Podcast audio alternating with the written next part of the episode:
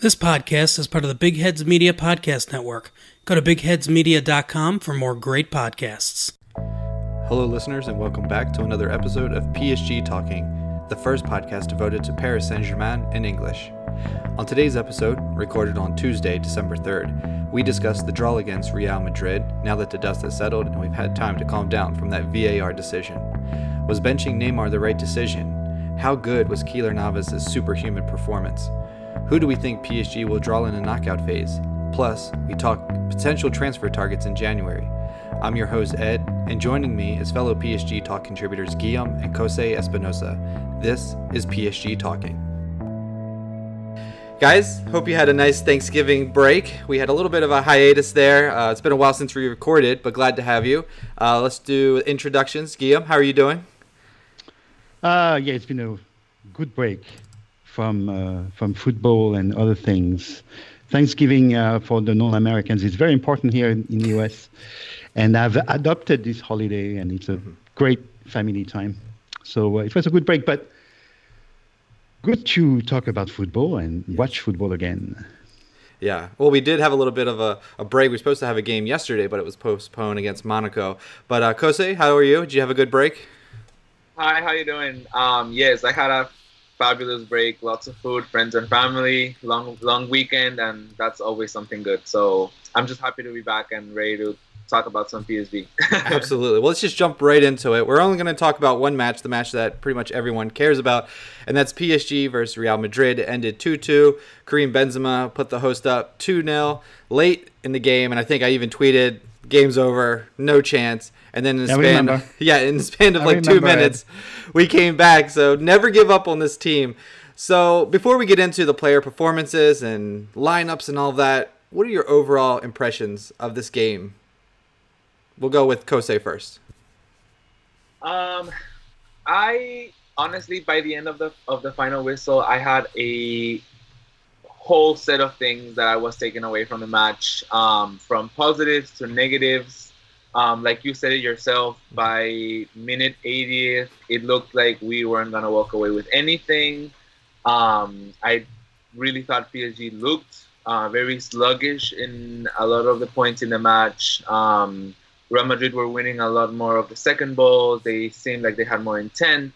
Um, and honestly, for me, it was more of like just watching PSG struggle to cope defensively throughout the whole game.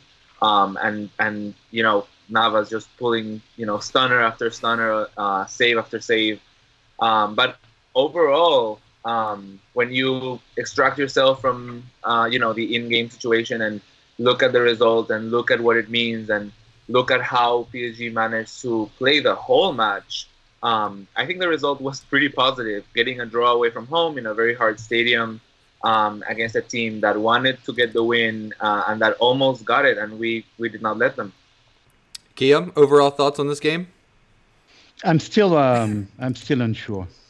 I'm still unsure. Uh, it was a roller coaster, but um, it's been discussed uh, a lot in, in the French media, uh, online in the podcasts, and um, people have very different opinions. Um, at the end, well, so I'm, I'm, I'm coming together with an answer, with an answer, I think. Um, mostly positive, despite the fact that they um, they grabbed us by the head and put the head in the sink and opened the faucet for 80, 80 minutes. Um, and, and you heard people praising Madrid for all incredible uh, they were. They were incredible. Yeah. Thing is, when you're incredible, you're incredible till the end of the game. So they were incredible until they were not. And normally, it's enough to beat Paris Saint Germain when you play like this. You're going to break them, tame them. Mm-hmm. Well, you know what? Not this time. Show me in the history of, of uh, this ownership of Paris Saint Germain a game where we were dominated like this in the Champions League by a top team, where we did not give up. We did not give up. Despite being shredded to pieces for 80 minutes, watch again the second goal. look how they are all going 120% on this. Mm-hmm. Neymar is going 120%. Sarabia is going. Uh, uh, everybody up front forming a beautiful line, playing 120% at the 83rd minute of the game, and scoring this gorgeous goal. Incredible goal at the 82nd minute. We've never done this before. There's no co- it's not like oh it's luck. No, no, no, no, no, no, no, no, no, no, no luck. We're starting to have a little bit of experience of these games. We've learned about our mistakes. We're going to talk for an hour about the mistakes we made and why and how and what can we do about it. But we reacted, we believed, and we got a result. This is huge. And if you if you listen to the the whiners in the French media, and excuse me, uh, uh, Culture PSG, but damn you for your negative uh, take on this game. This is huge. We've never really done this before. Of course, there's always. It's not luck. It's like the dynamics, the the the vibes of a game they change. They always change. There's stories within a game, and normally the stories end up being negative and against us. This time, not because we kept believing. And for me, this is huge. So yeah, let's talk about you know yeah. the, the the problems we had and why and oh my God, we shouldn't have these problems. Sure, at the end, we got this result, and I don't think um, we could have gotten this result without believing and we've been talking all these years about the lack of belief. Well, there you go, 2 2 in Madrid, Bernabeu. Absolutely. And, and, when you look at the result, I mean, we beat them 3 0 at home. Real Madrid had so much more to prove. It was in their building. And I thought that they came out with way more to prove than PSG did. Um, and they they kind of had a PSG uh, performance where they came out, blew us off the pitch, and then fell apart at the end. And I don't think enough has been said about what they did. I think what they did is a lot more telling than what PSG did. I mean, they just went out there and in two minutes tied the game up and, and got and, and went out of Madrid and stole a draw. So I thought that was an incredible performance. I would echo everything that you said. I think people who are being negative, sure, you could be negative, but when you look, I think Mark Damon made this point on aggregate – we beat them and we beat them soundly and that's what you have to look at the whole picture. Home and away how many goals did you score? How many goals did you let in? And psg were by far the better team over two games so um, we'll just yeah absolutely so we'll just keep it moving here. Um, Guillaume, you kind of touched on this but did this performance from psg make you worried about the knockout phase or give you hope? Both. Both okay. How so? Um, so we know, despite what the officials at the club are saying, that the whole the whole organization is banking on the Champions League this season. Mm-hmm. Not like they think they can win it, even if that's impossible. Probably not. But go past quarter finals, reach the semis. It's critical. Um, Mbappe, Neymar, we know, you know, we're not going to be able to hold on these guys for much, much more. So we got the utility players. Uh, hopefully, there's a little amount of money left for the winter transfer window. This is the year. My point is that, oh, the Madrid game, you know, mathematically was not important. No, every Champions League game, the club is like, all right, you guys are back on. And we saw how dominated we were and how under underwhelming we were. Um, I'm worried because I think physically the team is in the red. Um, despite that, we didn't have the midfield to counter Madrid's um, incredible high level of, of passing mm-hmm. and moving that night even even with a, a Gueye at 120% and, and, and Marquinhos at 120%, I think we would have suffered a lot because we didn't have the player to counter that. They run empty. They run like headless chickens the whole game. Where's the ball? Where's the ball? Where's the ball? Where's the ball? Um, but you could tell when we had the ball, we, we, we lacked drive, energy, a lot of a lot of things which normally we don't. Verratti was wasn't wasn't doing great. Nobody was really doing great, and I think physically the team is really struggling. Why? I'm, I'm not sure. You would uh, you have yeah. you have to be on on, uh, on on a training pitch every day and see what's what's up. So I'm worried about that. Uh, we had many injuries. A lot of players are coming back from injury. Um, Tuchel never never never had his whole team um, to to train with.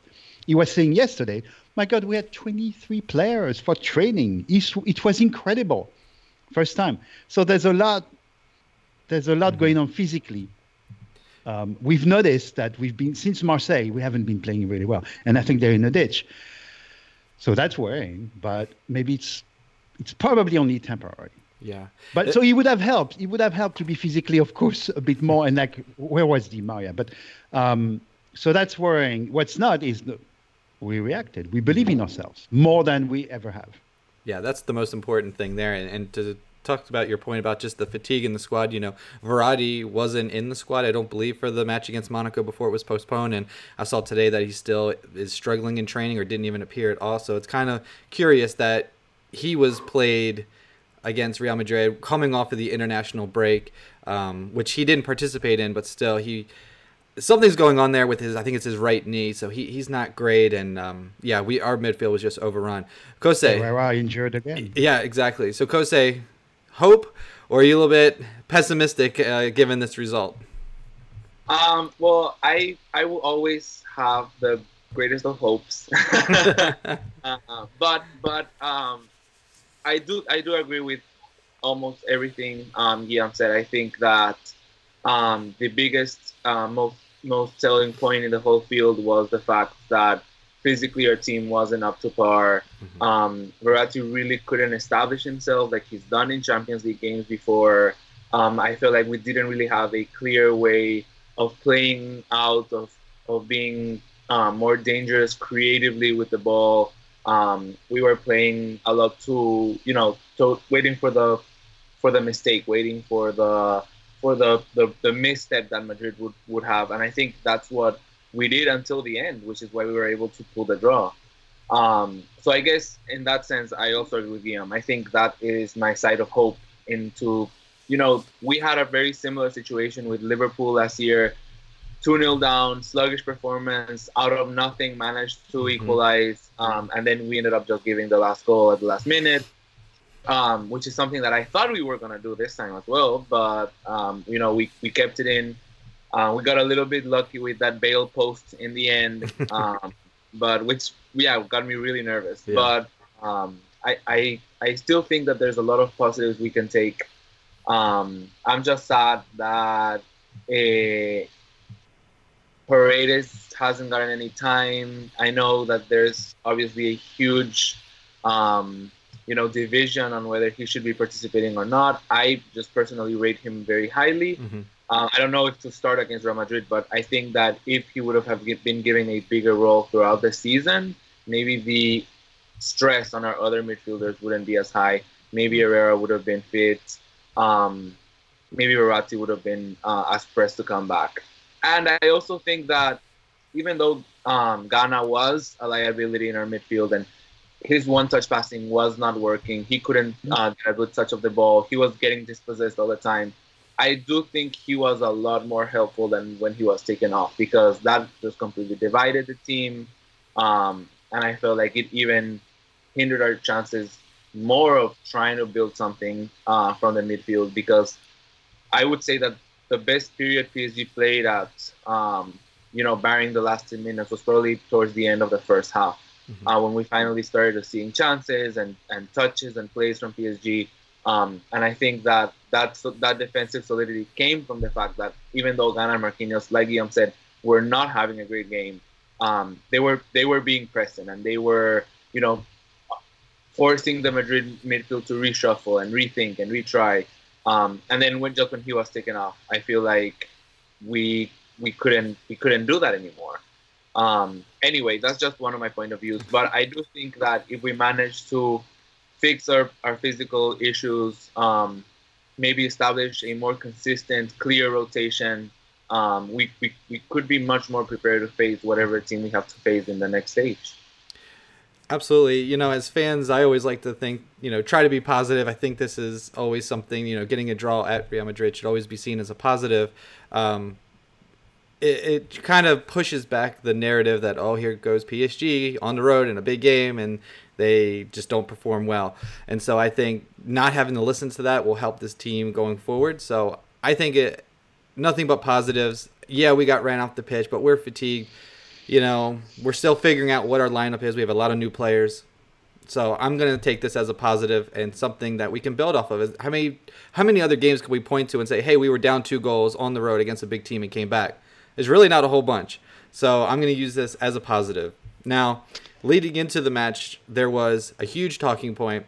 My lineup prediction had four uh, attacking players: Icardi, Neymar, Di Maria, and Mbappe. Tuchel said, not going to happen. And bench Neymar. And that was what everyone was talking about. That was the main talking point. Um, he, after the match, he kind of used Neymar's injury as a crutch as the reason why he didn't start. But I think that he just doesn't believe that the squad is balanced enough with four attacking players. So I want to know from you guys do you agree with his decision to bench Neymar? And moving forward, if you believe that Tuchel doesn't think that four attacking players is the way to go, who sits? So we'll open that up. We'll go with Guillaume first. Um, it was the right thing to do, based on the the the form of everybody. So Mbappe was sort of coming back and forth from injury, but he had a lot more play time before the Madrid game than Neymar, who had 60 minutes. Mm-hmm. Um, so based on that, yes, it was the right thing to do, based on also the fact that no, you cannot have four attacking players against Madrid. Um, look what they've done to us. Their one-touch passing in midfield with Isco. Isco killed us again. Mm-hmm. He always does.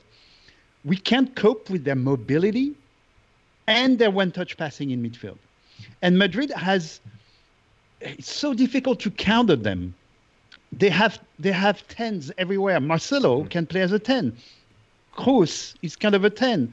Benzema is kind of a 10. Isco is kind of a 10. Hazard is kind of a 10. What do you do? So you were talking about Gueye. Gueye was on Kroos. You have to start trying to dismiss the Madrid mechanism somewhere. So Gueye was high up on on on Kroos, and and and Verratti uh, was going back and forth. He was trying to be a ten. He was trying to be a eight. He was trying to be a six my God, poor poor guy was over the, all, all, over the place. You you you have you have Neymar instead of one of the three in the midfield. I mean, we're leaking all over the place. Uh, so we we couldn't do this. I think I was surprised by the. I'm drifting away a bit from your question. The the the way Tuchel set up the team tactically, it was like a middle block. Mm-hmm. No high, we notice no high pressing, as we've done this in previous games in the Champions League, and no low positioning. We know that we we can't take this anymore as PSG fans. So the medium block was like, oh my God, what are we doing? But it made sense because Madrid overloads you, especially when Isco is there. So if you have a high press pressing, they're gonna mm-hmm. they, they, pass the ball too well. They're gonna go around you, and then you have Hazard and Benzema. Nah, in one on one against against our central defense. We did. Yeah. um, so that I felt like he knew exactly the strength of and weaknesses of few weaknesses of Madrid, mm-hmm. and with the players he had, he did the right setup. Hard to say that when you've been tortured for 80 minutes by by this team, but what else he could have done? I mean, that was so starting Neymar on the bench, yes, and um, I'll, I'll I don't know if it's me. I, am not saying that I'm right, mm-hmm. but I've watched the game a few times. I was terrifying during the first half, not because they had the ball, Madrid, mm-hmm. and they were they were so scary, running through our midfield and passing at the right time to the right guy. I was terrified because when we had the ball, we had no idea what to do with it. Gueye didn't know what to do with it. Mm-hmm. um, uh, Marquinhos with the ball. It's not his strength. And and then so we rely on Verratti. This is Madrid. They they were never unbalanced power passing game in the first half. Only the first ten minutes we saw we saw you know by the, the right wing, and and like Gueye high up and and Meunier coming in the channel, freeing up Mbappe. That created something, and then that also created the second goal, the first goal. I'm sorry, mm-hmm. uh, uh, in the second half. But I was terrified by the fact that we couldn't do anything with the ball. Solution, Neymar. Yes. Neymar, you take Gueye off, not Verratti, because now you have the link Gueye, Neymar. ADM um, Di Maria comes in, and also that's what you saw in the second half. Mm-hmm. Suddenly, in a small uh, portion of the pitch, you see Verratti to Di Maria to Neymar back to. There's some passing going on here, and, and there's a small block moving. And Neymar would, would, would, of course, attract pressure from Madrid. And despite the fact that he was at what, 50% physically, he still had that acceleration. He was able to box to box and mm-hmm. pass, which we were completely unable to do, as every freaking Madrid player was able to do it. Kroos was able to do it. Valverde teared us apart uh, uh, overloaded the first goal. Look, look, look, what they did. Um, um, Isco, my God. So Madrid was able to run and pass, run and pass, run and pass. We couldn't do this. We could run, we could pass, we could run and pass. Neymar changed this completely. And yeah, of course, he lost a lot of balls. Mm-hmm. And here we are back to Madrid with possession running at us. But we saw that the whole first half.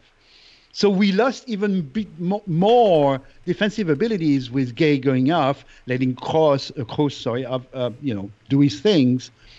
But when we had the ball, suddenly it didn't work all the time. And, and Neymar, again, lost a lot of balls. He does that. Mm-hmm. But you would see a block moving with Neymar a bit now. Now Mbappe knows Neymar is there. Neymar is attracting pressure. He can dri- dribble past one guy, pass to another guy. And slowly that changed the whole dynamic for Paris. Neymar made us believe something's happening. It was risky. Um, long story short, Tuchel got it, got it right. Yeah. Um, hallelujah. I think he, he got it right. I, I was mostly just kind of dreaming, you know, because I thought, you know, it's not the end of the world if we lose this game. So I just wanted to see what would happen if we went with four attacking players. But I think when you saw Neymar come in and Texas what he was Chainsaw Massacre. That's what we went. You're probably right, but I wonder. I just I was curious what it looked like, but after seeing the performance, I think that Neymar, if he's healthy, has to be started, and I think Di Maria is the person who comes off the bench. Kose, do you agree with that? What did you see? Did you agree with the decision to bench Neymar? Um, I love this conversation because right, right before the game, I was like, "All right, um, well, actually not right before the game, but right before the rumors that Neymar would be bench started. I was like, all right, let's do this. Verratti's injured for attacking players. Let's go. Um, double pivot. We're gonna make it work. Um, and then I have to agree with what Guillaume said. After the first 15, 20 minutes of the match, I was, thank God we didn't go with more attacking players because it looked like we didn't even know how to defend. Like our our our fullbacks were having worst performances I've seen, at least from Meunier. He was having a nightmare game, uh, which I understand if you're facing a very tactically adept, uh, technically adept player. Who, like who did he have in his in his in his wing? Yeah, I understand, and and that's not his strong suit. Like everybody knows, the best thing Meunier does is not defend. Um, but just at this at the same time, I felt like we really did rely a lot on numbers and. Mm-hmm. Falling back and being able to outnumber them in certain areas of the pitch to be able to get the ball back. Um, like Guillaume said, prior Neymar, there was absolutely no intention to go forward. Di Maria had an absolute disaster class because um, I didn't see absolutely anything from him. Uh, and they got him out of the game. Yeah, yeah, exactly. It was an anti-Di Maria setup. I mean, it, he was. Yeah, it, got to a point, it got yeah, it got to a point where I was like, I can't believe this guy's still on. Like he hasn't done anything. I think that the the choice to put in Neymar at the half was a great choice. Um, you could even when he just came in, immediately two three minutes after he came in, you could already see him performing one twos with other teammates, trying to look for passes, doing runs, beating players. Um, right, exactly. Creating something, creating something that we hadn't seen um, before he came in, and even even if he was kind of sloppy and even if his touch wasn't the best, he still created chances and he still, at least in my opinion, was the main man behind the equalizing goal.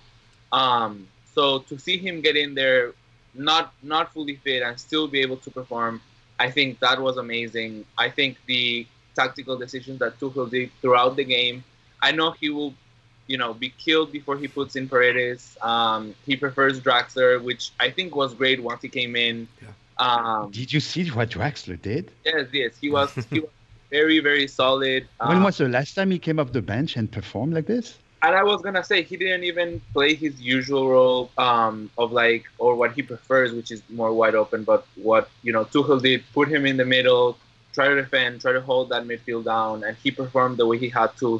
Combinations happened, and we managed to get the tie. So I think that's all on the manager, honestly, choosing exactly what are the players that need to start, and then choosing precisely who are the players that they needs to be changed throughout the game. Neymar came in, Tuchel decided second half, Neymar comes in. He was right. Draxler, Sarabia Mhm. come in. Okay, Draxler, when when Paris, when when Madrid could not maintain this level of play, when we started to have solutions, Neymar's was in a, in a groove and offering solutions, creating a bit more. He hit Madrid where it hurt the most. Also, Isco coming out, I still wonder why, but and Val, um, Valverde came out too. Why? Anyway, um, he, And Hazard was injured. well, I was injured, yeah, of course, yeah, that helped. That helped a lot. You hate to see it, Um, but it did help. He, he, he hit he hit them where it hurt the most, and and and Sarabia's goal. I mean, it's like Tuchel, right, right, Mhm. right. It's he, of course you know it doesn't always work like this, but he knew what was up. He reacted. He, I love I love I love Tuchel. I love this guy. I love this guy.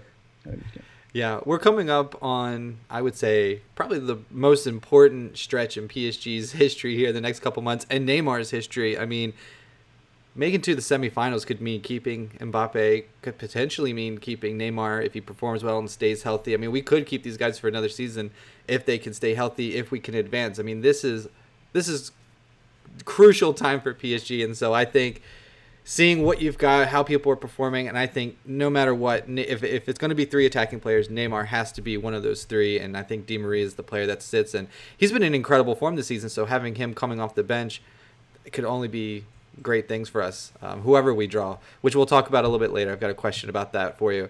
So Neymar definitely helped that second goal go through, but it was Keylor Navas against his old team who made 10 save, which I believe is his most since 2014-15 when he joined Real Madrid. He was my man of the match. I mean, Real Madrid was just peppering his goal, and he was just everywhere making stops. And the two goals that he did let in, there's nothing he could do. I mean, there was a point blank header, and the other goal was like a ricochet off the post. There was nothing he could do. So, is he your man of the match? And do you think any of the previous PSG goalkeepers could have had this type of performance on this big of a stage? We'll go with uh, Kose this time. Um, well, he was to start off. He was definitely my man of the match. Mhm. Um, I think he was absolutely blinding the manner in which he saved. I had never seen, and I we've seen this on Twitter. We've seen this um, being said by pundits. We've seen this being said by previous PSG players. Never in history, um, apart from maybe Bernard Lama, have we ever seen a goalkeeper with Lama. this consistency um, in the in the PSG goal. And I think Navas to come up against your old club in their stadium uh, and perform the way that he did, Mhm. I think is just more proof of the type of, of goalkeeper that we wanted to get and the one that we got. Um, the save that he had on Benzema after that, uh, you know, uh, wide cross, early cross, where he manages to get Early across- second half. Yeah. exactly right at the start Yeah. of the second That's half. that's incredible. Absolutely Incredible save. insane. Insane. Incredible save. Watch it in slow mo again. Right. Yeah. yeah, no, he reads the ball perfectly as it goes. He's He falling down. He took the decision. He knows he's going to fall down, and he's like holding up. He's like controlling gravity or something. He's not. He's falling down, but he's not. And oh my God, what a save! Incredible. Um, I And just, that was it. Three no. yeah. Early, Uh, early second half. Three no. And exactly. And you knew you knew that goal would have killed us. Um, you knew that goal would have killed us. Even during the first half, Toni Kroos had several chances. Um, he's a great shot. Sure, Uh, but none, none. I mean, I'm sorry because it's your time to talk. No, I agree. I mean, I agree. Of course, none of the other, none of the None other. the other saves were like, oh my god, incredible as this is one. this is Um, the save. That's Right. save. So I think that if it hadn't been for him, um, the dynamic of the game could have progressed very differently. Um, he always kept PSG in the match, even in 2 0 down.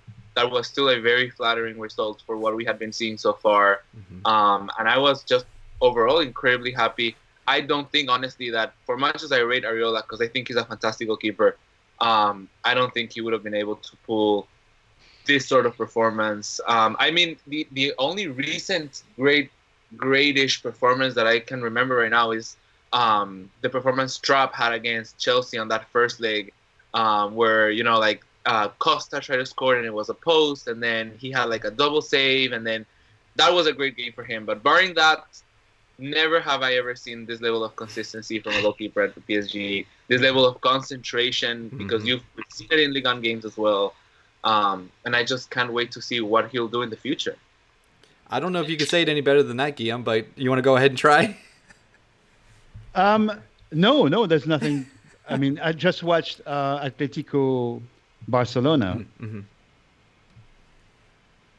Oblak and Ter Stegen uh, make make two unfreaking believable, unbelievable saves, and and each each of these guys. That's what you get with uh, keepers at that level. So we shouldn't have to rely on our goalkeeper. Blah blah blah blah blah blah. Watch all the great games. When you have players that level, your keeper is going to be is going to be a key. There's going to be one phase, one action where you know it's it's a expected goal clear expected goal it should be a goal but then you have that level of goalkeeping and keeps you in the game um, look uh, watch the highlights of atletico barcelona barcelona was completely dominated and if Ter Stegen didn't have that save on on um, the Morata header my God, the save is unbelievable. 1 0 Atletico in Madrid against that defending team. Good luck. He kept Barce- Barcelona in the game, and they ended up winning the game, actually. So, yeah, um, I was, I mean, again, none of, of the saves he had were well, good saves, but that, that, the, that save on Benzema and the timing of it Yeah. can so I is probably one of the best shot stoppers in the world. I mean, I still remember uh, against Madrid, Ronaldo running straight at him, and he, he, same thing. He, he's coming out of his of his uh, goal, falling down but controlling his fall, and he he, he stopped. Ronaldo sh- shot with his head. He took it in four because he's like six six, you know. Oh wow! So Areola can do this, and then, you know, you see if you if you see the highlights of Areola, you're like, wow, that guy's fantastic. Yeah, but he cannot maintain that that awareness, focus, a whole game. Navas can. Yeah. Navas has no problem doing this. That's the difference between keeping your team in the game and making a few incredible saves, and then oh, oops, go. So that's we never had that. Uh, we do now. Well, we, we almost had Wow. a chance to see Areola against our against PSG. Yeah, I want to yeah. get your thoughts on the VAR situation. So obviously everyone has seen it, but Icardi was taken down in the box by Thibaut Courtois. The penalty was given immediately, and then a red card was shown to Courtois. Then VAR intervened. The red card was taken back, and the penalty kick was voided.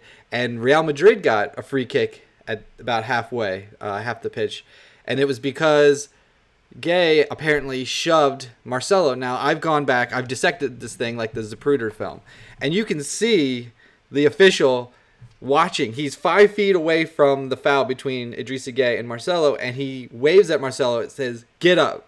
Like he's Play. he's seen it play on. It's he's not 50 yards away. He's not looking somewhere else. He's looking directly at it, and then only when someone is in his earpiece does he decide, oh yeah, well that's a foul. Let's bring everything back. So I want to get your thoughts on, and we'll start with Guillaume first. What do you make of this VAR decision, and can we just get rid of it? Because Real Madrid has consistently benefited from calls that anyone with a brain can just look and see that VAR is getting it wrong, but they still get the benefit of the doubt. And I also want to know, like this call where you can take back a penalty because of something that happened way up the pitch is ridiculous. I don't know how much NFL you watch, but if there's a pass interference and someone challenges it, they look at that play. They don't say, "Oh, there was holding by the the right tackle, so let's just void the whole thing. Nothing happened." I mean, it's it's ludicrous the way the rules are set up, and I don't know how the red card was taken back. I kind of joked and said, "Well, what if Courtois took his boot off and clubbed someone in the head? Does he get to stay on the pitch? You know, does everything after that foul, Idrissa Gueye and Marcelo, just not happen at all? You know, he did take him down in the box. He should have been sent off. I don't know how you just No. take back. And now I'm just No, rambling, no. but uh, the whole situation. That's why. That's the that's. So I don't know why the ref goes red. Yeah. He, he loses his. It's not a red. It's a yellow. Okay. So then then. It's like oh shit. Okay, no, uh, that's not a red. That's a yellow. Yeah. Uh, how can I get out of this? Um, Madrid, biggest Mm-hmm. club in the world, 85,000 people, millions of viewers. Sergio Ramos is Paris screaming at Saint- you like a madman. Ramos. Oh yeah, okay. Um, I'm going to use VAR. We're going to try to find something. Oh, oh yeah. In 1977, Idrissa Gueye wrote a letter, and he was really, really mean in that letter to his little friend in high school. Okay, goal dismissed. Uh, no red card. Thank God. And are you? Are we surprised? Yeah, we're surprised it's still going on, but remember how we lost the game against uh, Manchester United last year? Yeah, yeah. And it's, it's like, is that what? no, you don't. No, that gray zone of the handball thing. You don't. You don't eliminate a club with everything that's at stake financially. You know, on that you do not. Oh no, you do.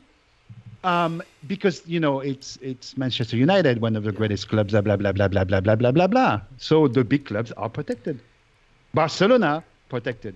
Real Madrid protected. Manchester United protected. Paris Saint Germain not protected. Chelsea, remember mm-hmm. Chelsea against mm-hmm. Barcelona? Mm-hmm. What did Drogba say? What, It's it's a Great. sham or something. He no, said it's a disgrace. a disgrace. Yeah. disgrace. And at the time, they were the new Protected, kids on the protected, block. Protected, protected, protected. All the time, all the time. VAR or no VAR? Let's not yell at VAR. VAR is just like showing you what happened in slow mo. It's the interpretation. At Mm-hmm. the end, it's it's not VAR. It's the refs. It's the the you know, and uh, UEFA has no problem protecting the big clubs. Why wouldn't you protect the big clubs? But surely, So on top of everything else, or lack of tradition, of excellency through the years, blah blah blah, we have we have this to fight against. Well, Manchester City does too. Chelsea Chelsea had for years, and um, eh, it's not the end of the world. It's it's really frustrating. But yeah, that's that's laughable. It's pathetic. it, it, v, VAR, it, it, it's pathetic, and VAR is just too vague. And I, and to your point, I don't know why PSG doesn't get some of the benefit of the doubt. In Mbappe and Neymar, they have the two most marketable players in the world. They they should want them to get to the final. It's it's a TV show. it's money. Re- remember the first leg? Yeah. two goals disabled by VAR mm. against us by Madrid. So we can't, you know, mm-hmm. that that rarely happens too. But in Paris, VAR canceled two goals Madrid scored.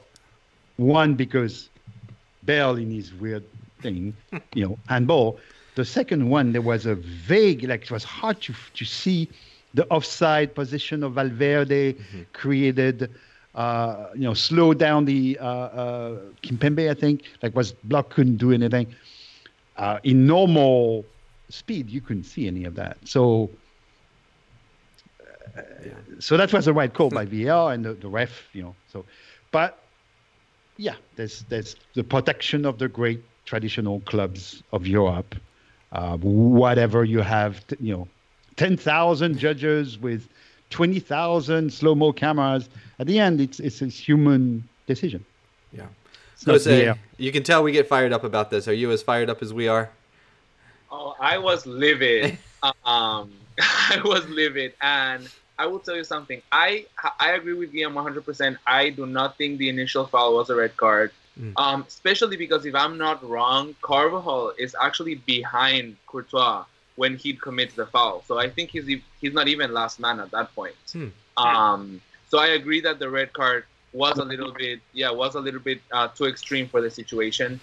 Um, I it makes total sense that he tried washing his hands with the foul. Um, he didn't want to get into that uh, big controversy of you know there was a foul before Madrid would have never let that live down.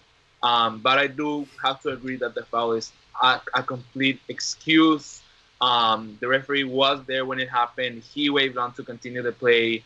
Um, even in the repetition, I think what what breaks what makes or breaks the foul is the fact that um, Gana puts his hands on Marcelo, Mhm. um, and so that's what makes it really easy for the ref to just say no, this was a foul. Um, but if you actually see the foul, Marcelo manages to make a full turn and see Gana before he's like, "Oh, I lost this ball. I better fall down." Um, and so then it's obvious at that point. I think it's obvious that he was looking for the foul, um, which makes it unacceptable that the call was called back.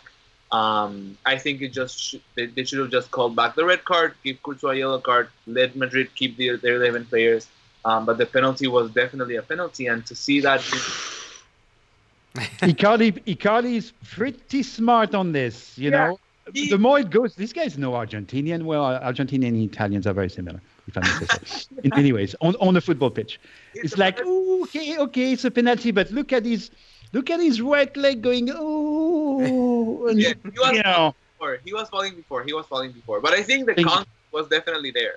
Uh, the contact was definitely there. Mhm. So it was a 50-50 call. right, Some right, refs, and, and we've seen it before. Some ref, refs, you know, okay, 60-40. So we got the call, and then red card. I'm like, whoa, it's Christmas. yeah, No, oh no, no, you're Paris think it was Saint-Germain. to be true. I You're, you're, you're nothing. You're a worm. Shut up. You know. See, I give it to you, and then take it back. It was a crazy little spell there, like a five minute, like red card, penalty, no VAR. What's going on? It was crazy. yeah so i don't i think i mean i love var for for for as much as it's been cruel to us because it has um there's also i think great things that come with it it's still not perfect we need to keep improving it but if if we can use it in a way that has been established in the precedent and keep improving it to make it more accurate every time Mhm. um i think it's it's it's worth the it's worth the suffering Worth the suffering. It's kind of how you would describe your PSG fandom. Worth the suffering. um, let's look ahead a little bit um, as we kind of wrap up this episode. I want to know, with one game remaining in the group stage, when you look at the standings, obviously there'll be some shuffling, but we kind of have an idea of who we could potentially play. Who do you who do you want to play, and then who do you think will draw uh, in the knockout stage? And I'm pulling up the standings right now, and I can kind of run down some of the teams here for you. So it looks like Tottenham is going to be finishing in second. We've got either Shakhtar Donetsk or Dynamo Zagreb could be finishing second. Um, Atletico Madrid or Bayer Leverkusen could be finishing second in their group. Uh, looks like Napoli or uh, Red Bull. Yeah, or Could maybe even second. Liverpool. Yeah, Yeah, yeah. um, could be either one of those. You've got Inter Milan or Dortmund could finish second in their group. Lyon or Zenit could finish there, and then uh, looking here, either Valencia or Chelsea. So again, a lot could change. But is there a team there that you you would like to see us draw? Are you hoping for an easier draw, maybe, or you want to just whoever the best of the best and let's just beat them? Um, we'll go with uh, Kosei. Um, well, my ideal matchup would be um, Valencia beats Ajax on the last day um, of the Champions League group stage. They go through in second or first, depending on what Chelsea get, and then we get them, and I get to see my two favorite teams play each other for a Champions League um, second round. Yeah. Uh, I know that's not gonna happen. You know, Q Atletico Madrid right now. You know we're gonna get them. Um, I think they're always trying to pin the hardest one on us, and I just see us having to go to the Wanda and having to play them. Um, the good thing is that I think we can face any of the teams that get handed to us. Um, we really did make it uh, our mission to finish first in the group. we managed to do that. Played two great games against Madrid. Um, did what we had to do against Bruges, uh, even though it cost us more than we would have liked at some point. But you know, we got the job done, and I think that that sets us up in a position where we could potentially get um, an easier draw for for next round, which I think is something positive. Um, as long as we make it count, and as long as we show up and we play what we're supposed to play, um, you know, sparing us the embarrassment of what was um, our Champions League exit last year, which was supposedly against a team that was not on the same level as we were. Yeah. Um, so obviously, my ideal matchup would be to see Valencia, but I think we're we're gonna see one of the harder teams, whether that's Spurs or Athletic, come come to the park, and then we'll have to we'll have to go to their to their stadium. Yeah. Yeah. Guillaume, what do you think? No, I mean uh, we we always pick a big team in, in and and sta- it's, it's becoming statistically improbable. So um, What's the big team that you think we'll get? Atletico. well, uh, eventually, eventually we we're not going to get a big team. Mhm. Remember when we we had Valencia and Leverkusen years ago? Mhm. It was Yeah. nice, right? Yeah. Well, they're, they're back. Would be great. Um, Shakhtar, they're not bad at all, but well, going to most to um, Ukraine may not be Yeah, that in in February or whatever the in the February. Yeah, They're a hard team. They are a hard team, but I mean at that level, they they all Valencia, they, they're no, no no joke. Even if you know we would probably manage okay against Valencia, against Leverkusen, um, Dortmund defensively. they would score against us, but defensively, with our um, uh, you know Formula Ones up front, they would struggle. Um, thank God. Um, did you watch Barcelona Dortmund? Uh, Oh. I saw the highlights of it. Um, did you see how Dortmund suffered? I mean, they they they, they were completely overwhelmed. So, yeah. Um, so one of these teams, I would love Dortmund. I would love um, Valencia, Leverkusen, because it's um, we're exhausted, and I don't know. Mhm. I don't know if a couple of months is going to be enough to get the team back. I have the feeling. Oh my God, I'm going to jinx it. It- it's not impossible that if we go through the round of um, the, how do you say the the, the, the eighth of fin- final? Yeah. Right over the no 16, yeah. oh yeah round of 16 um, we get somewhat a team in decent shape for the quarterfinals. All of our starters you know uh, by that time not too many injuries good shape. Now um, if we have a, a full team against one of the top teams yes of course we have a chance um, early like this, considering how exhausted we we looked. So it'd be nice to have a to have an easier draw, uh, you know. But Mhm. you know that if Liverpool finish it, they finish second, we're gonna get them. Yeah, I think we're destined for a Premier League side. I think it's going to be Tottenham with just Jose Mourinho. I think the- Yeah. the, link between the two, and I almost would prefer them because I think we're better. We could, I think we could beat them. It's a short trip, just with our fatigue issues and injuries and all that, and it's a new stadium, state of the art played in. London many times. So I, I I would welcome a draw against Spurs. I think that'd be great. A lot of attention. I wouldn't have to pay two ninety nine to stream that. It'd probably be on the main channel here in the United States. So I I'm hoping for Tottenham. I think we could get them. I think they're a good side. Atletico, I think we could struggle against. It would be fun if Dortmund can get into that second place over um, Inter Milan if they and then go uh, Tuchel can play his old team. I think that would be fun. Um, a lot of really interesting matchups. So we'll just have to wait and see. Chelsea could sneak into that second Oh, um, no, spot over no, Valencia. no, and how many times have we seen Chelsea in the knockout stage? And you're going to have Pulisic and all their youngsters, Tammy Abraham. So that could be difficult. A bit- best chance yet, though, against them. Conte Yeah. gay. Oh yeah, yeah. so lots to look forward to. Um, with that, in the upcoming January transfer window, there's been Tonali and Allan, a couple midfielders. I think Tuchel came out recently and said we don't need a midfielder, but I kind of think we do. Is there a January signing that you think would have an immediate impact in the Champions League? I mean, we've seen Draxler and Paredes, I believe, coming in in January transfer window, and neither have really contributed that much in the Champions League thus far. But is there Could it change this January, or do you think maybe a fullback? Is there any world class fullbacks out there that we could target? We'll go with uh, Kose.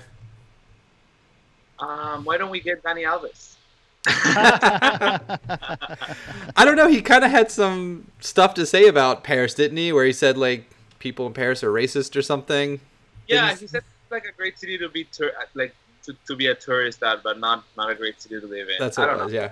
Um, I think that's a lot of talk for somebody who played like he played when he came over to Paris. But um, I, Dani Alves is, you know. yeah, that's what he does. That's what he does. Um, Yeah, that's what he I honestly don't see us bringing in anybody new. Um, I think we finally have the goalkeeper we need. hmm Um, Thiago Silva's playing out of his skin. Um, hopefully, he can get you know the minor defensive issues with Kimpembe sorted out. Um, but other than that, I think all or, all or most of our players are performing um, close to whatever we want them to. We just need to get them physically there. Um, honestly, my biggest Christmas wish, more than a signing, is just to see a lot of rotation and see a lot of youngsters being called up into the squad and um, you know, playing young kids, giving, um, you know, Sarabia, Draxler, Rico, Paredes, all of them minutes. Um, I know they're quality players, and with some consistency, they can start showing that um, to just even improve the, the amount of options that Tuchel has to choose. Um, you know, should the worst come, and you would have to look at, at, at other options that we have. Um, I think that a great example of that was what United did with Astana just before when they were already qualified and they set out an under 19 um, to play Astana. And I think that that is the type of game that we have to play because we're ahead in the league. We're probably gonna face some second tier future opposition in the in the cups this season, um, and giving those players the rotation and the time that they need, I think, is a win for everybody at the club. Fantastic, Guillaume. Anyone in particular you have your eye on? Yeah. Allan, I know you're a fan So of. So I mean, uh, we, as usual, we don't know Mhm. money-wise what the deal is. Um, let's say so. Paredes, I like Kose, I like the player, but you know, um, considering that that might be the season to really try, we could try to offload him. He's uh, he's had a great Copa America. He's a starter with with Argentina. He's probably sellable around 30 million. No, my dream. I mean, again, the, the, the- the French media said that that game against Madrid was clearly the end of the Gueye Marquinhos Verratti midfield. it was one game. So what it showed that is, is that yes, against that level of, of play with that type of midfield, a midfield that's very mobile and very active and plays with one one two touches, we don't have the tools.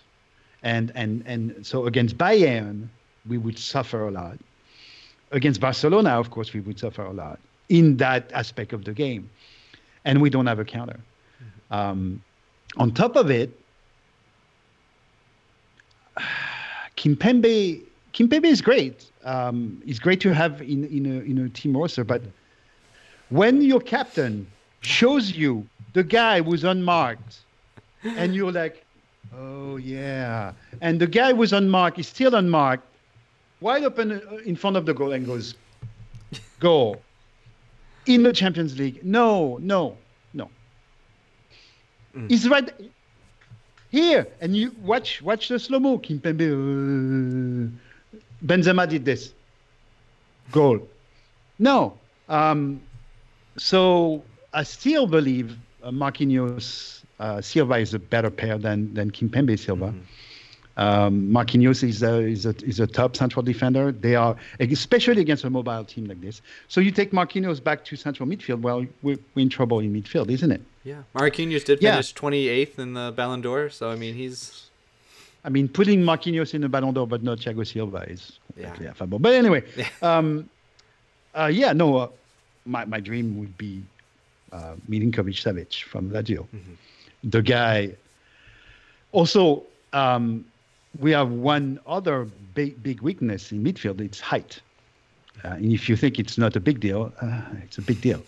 Uh, that allows the central defender of the opposition to do long balls, and if the they have a partner in midfield who's tall, he's going to be the anchor and get the ball.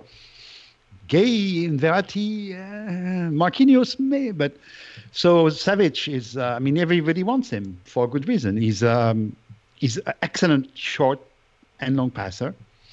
He's uh, he's six four. He's a mean tackler. He's got a mean shot. He runs like a he runs everywhere. Um, he's he's an amazing overall midfielder. He can defend. He's a he's a bit like Toni Kroos. And It's very expensive, but it would help us. It'd be a, a, a, another uh, card in the game for Tuchel to counter a team. You know, And he's the type of player that I think could come in immediately and make an impact. Whereas Tonali, I'm not positive he would be able to, and I think Allan would be too expensive. And we know Leonardo does like players in Serie A. That's where he came from, and AC Milan. that is amazing. Yeah. he, he, it'd be to replace Verratti when Verratti is injured. Yeah, we- be we a can- transition. we can go back and get him. Um, Yeah. But I mentioned before, this is a crucial time for PSG, just needing to advance far in the Champions League. So maybe in January you you let go some of the youngsters that people are kind of wanting. Uh, in January, you let them go, build up some reserve, maybe send, sell them for 10, 15, and then go in and splash the cash. We don't it. have any any youngsters. Any, we sold them all. we got a few. We got a couple more. We, got, we still got a few. Um, by the way, Kehrer Oshish, is going to be yeah. back, guys. Remember Kehrer? yeah, yeah, he's So back. we we oh, we remember Kehrer for his his uh, assist to Lukaku, right? yeah, Um, so that that's bad. That still hurts. Ah, hurts. yeah. But remember also the good side of Kehrer as a right uh, fullback. fullback. Like defensively, oh, boom, boom. That's Kehrer. Boom, boom. So he's against some very physical team. If you have like Kimpembe Kehrer in your back in your back four, boom, boom. You know, uh, he he can play central defense on the right. He can play midfield. I was gonna say the resume said uh, number number six, but still haven't been able to see that. Yeah, yet. no, we haven't seen. He's an interesting player, guys. He's a very interesting player. And we need help Uh, at that yes, he made a huge mistake. Kimpembe made a huge, you know, sure, but he's and you know he's he's been away for what six months now. Um, he's going to be a, he's going to be it's going to be great to to see him back. Uh, good option. So we don't I don't think we need a fullback in this winter uh, transfer window. Another. If we get Allan on a loan, I would take that- that, I would take I would take that. I would take that. I would take that. with maybe an Um, but, option or uh, obligation to buy. Milinkovic Savic is very expensive. But oh my God. I mean, you, perfect. you you asked me what my wish is.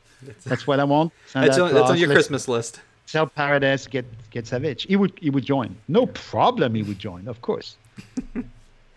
So we're gonna wrap up here. We didn't get too many questions. I kind of put a call out a little bit late, but someone did ask uh, at Sam Sports underscore, and they wanted to know what we thought of the new kit, the kit leaks for next season. This is with the Hechter designs, kind of a throwback. It's gonna have the the Accor Live Limitless or whatever. I think there was some speculation that maybe for the 50th anniversary they would go with no sponsor, but they're spending a lot of money, so of course they're gonna not be there. with the amount of money Accor is Yeah. the club. No.